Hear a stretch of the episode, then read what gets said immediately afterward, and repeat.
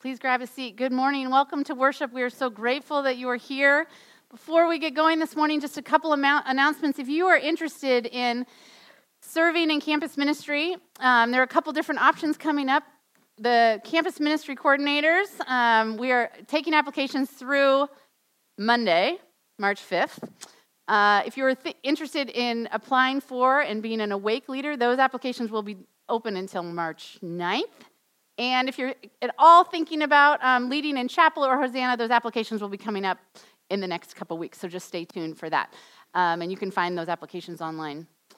We are um, excited this morning because the theology department, through the Bruner Welch Chair and speakers and artists, have invited a professor from Baylor, professor of theology named Dr. Kimlyn Bender, to come and do a lecture tonight at 7 p.m. in the, in the Eric Johnston Science Auditorium. Everybody know where that is? It's over by BJ. Um, at 7 p.m. tonight, and he is going to be speaking on real faith in a virtual world, Christian discipleship in a digital age. And it's supposed to be just incredible. We invite you to come and hear him lecture tonight. We also have the opportunity this morning to hear a little bit from him. And would you help me welcome this morning Dr. Kimlyn Bender? We're so grateful that you're here.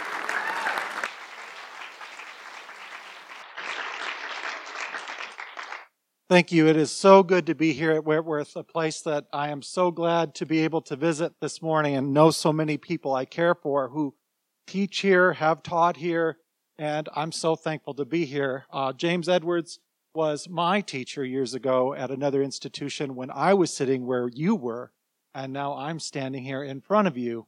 And I'm going to talk a bit about God's call today. I want to thank everyone at Whitworth who has made this invitation possible for me I especially want to thank um, your Dean Forrest Buckner uh, for this uh, this um, opportunity as your campus pastor to come and to speak to you today. So I want to read a passage of scripture with you, if you, if I could, and then speak a bit about it. This comes from 1 Samuel chapter three. Now the boy Samuel was ministering to the Lord under Eli. The word of the Lord was rare in those days, and visions were not widespread. At that time, Eli, whose eyesight had begun to grow dim so that he could not see, was lying down in his room. The lamp of God had not yet gone out, and Samuel was lying down in the temple of the Lord where the ark of God was. And then the Lord called Samuel, Samuel, and he said, Here I am. And he ran to Eli and said, Here I am, for you have called me. But he said, I did not call you. Lie down again. So he went and lay down. The Lord called again, Samuel, Samuel. Samuel got up. He went to Eli and said, Here I am, for you called me. But he said, I did not call, my son. Lie down again. Now Samuel did not yet know the Lord, and the word of the Lord had not yet been revealed to him. The Lord called Samuel again a third time, and he got up and went to Eli and said, Here I am, for you called me. And Eli perceived that the Lord was calling the boy. Therefore Eli said to Samuel, Go down, go lie down, and if he calls you, you shall say, Speak, Lord, for your servant is listening. So Samuel went and lay down in his place. Now the Lord came and stood there, calling as before, Samuel, Samuel, and Samuel said, Speak, Lord, for your servant is listening. Let's pray. Dear Lord, we pray that you would bless our time and these few words, that they may not fall to the ground. We ask this in your name. Amen. Imagine a time of great political instability and danger, a time of long ago. A time in which tribes are loosely joined together, little in common, but much in common under a common covenant, and yet no central leader for them. Military dangers all around, the Philistines persecuting them, tormenting them under their hand. Imagine a time of religious pluralism many peoples around, worshiping many gods, Baal and Ashtaroth and Dagon. Imagine a time of corruption in which the priesthood itself has become corrupt with Eli's sons. Imagine a time of cynicism of the most cherished institutions of a day. People looking in time for a political answer, for a king to make them like the nations. And yet God's answer is different in that time. And he calls a boy. This young boy, brought by his mother, a child and gift of promise, lies sleeping in the night. Only a boy, awakened by a voice, mistaken for a different voice. The voice is not loud, it is quiet, and it is one that Samuel himself cannot discern. It's important to remember the calling of Samuel when we read so many other callings in the Bible. Moses at a burning bush, given a specific task go into Egypt, do great things, and bring my people out. Isaiah in Isaiah 6, who's given a vision that could never be mistaken. Who will I send and who will go for me? Isaiah is given a specific task and he goes. Samuel is a boy. So oftentimes, God's call in our life is a quiet voice that calls us not to a specific thing, but to a faithful presence and waiting. That is where I think so many of you probably are, waiting and wondering what is next for you. What will God call me to? In those moments of life, God calls us, I think, to very general things. Samuel could never know as a boy that he would be a judge. He could not know that he would grow to be a prophet who would rebuke and anoint king. It was all ahead of him. All he could do was give one answer. When God calls us, he calls us to a general openness sometimes, not a specific thing, but an openness to things we don't know, to trust to a future we don't understand. He calls us not always to a specific tasks, but to a life of many tasks, and many of them may change in life. He calls us to what Kierkegaard called purity of heart, to will one thing. What is that?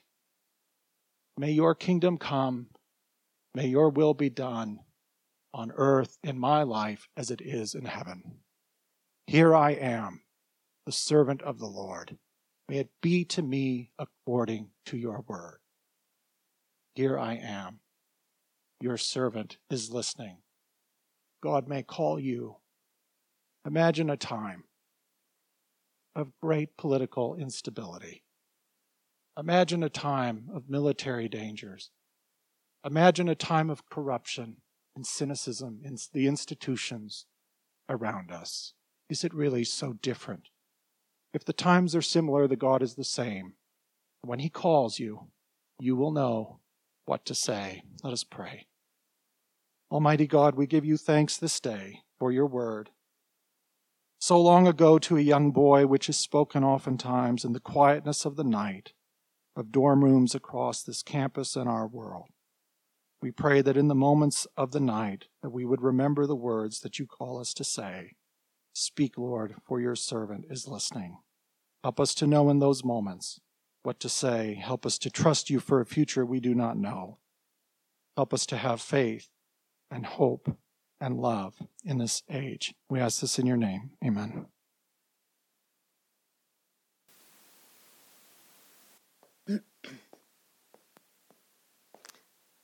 Thank you, Dr. Bender, for those powerful words.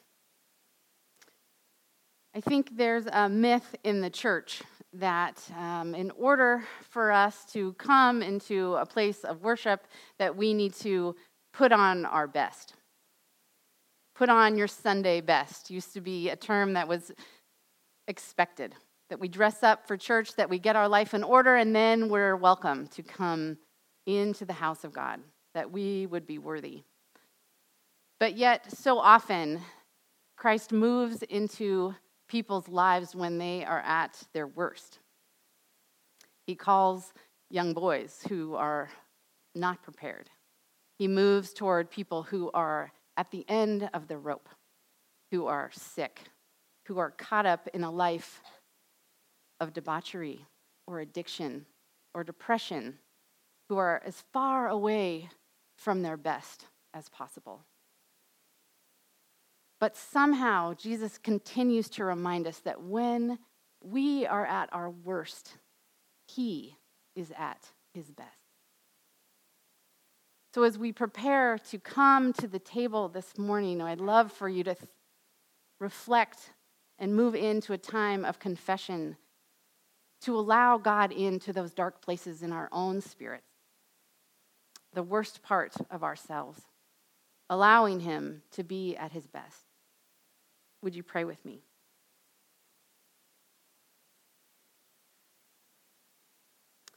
Lord God, you come to us, but so often we do not recognize you. You call us and we ignore you. We don't follow. You command us and we just don't obey it. So often you bless us and we do not even thank you for it. So we ask this morning for your forgiveness and we ask for you to help us. Lord, you accept us with grace and mercy, but so often we do not accept others. You forgive us, but we do not forgive those who have wronged us. You love us, but we do not love our neighbors.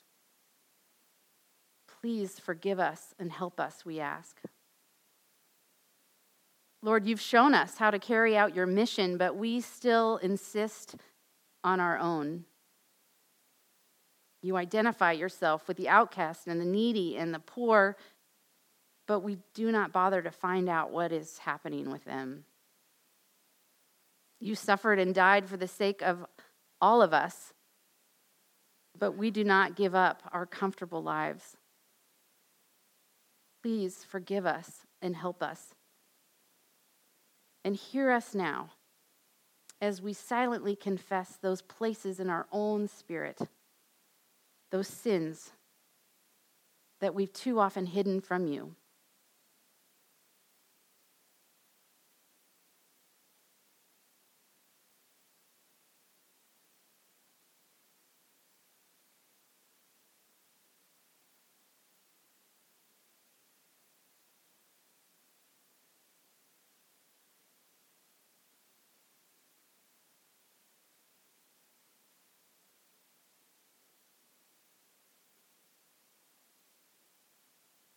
In your deep, deep mercy, Lord, we confess all these things to you through Jesus Christ our Lord.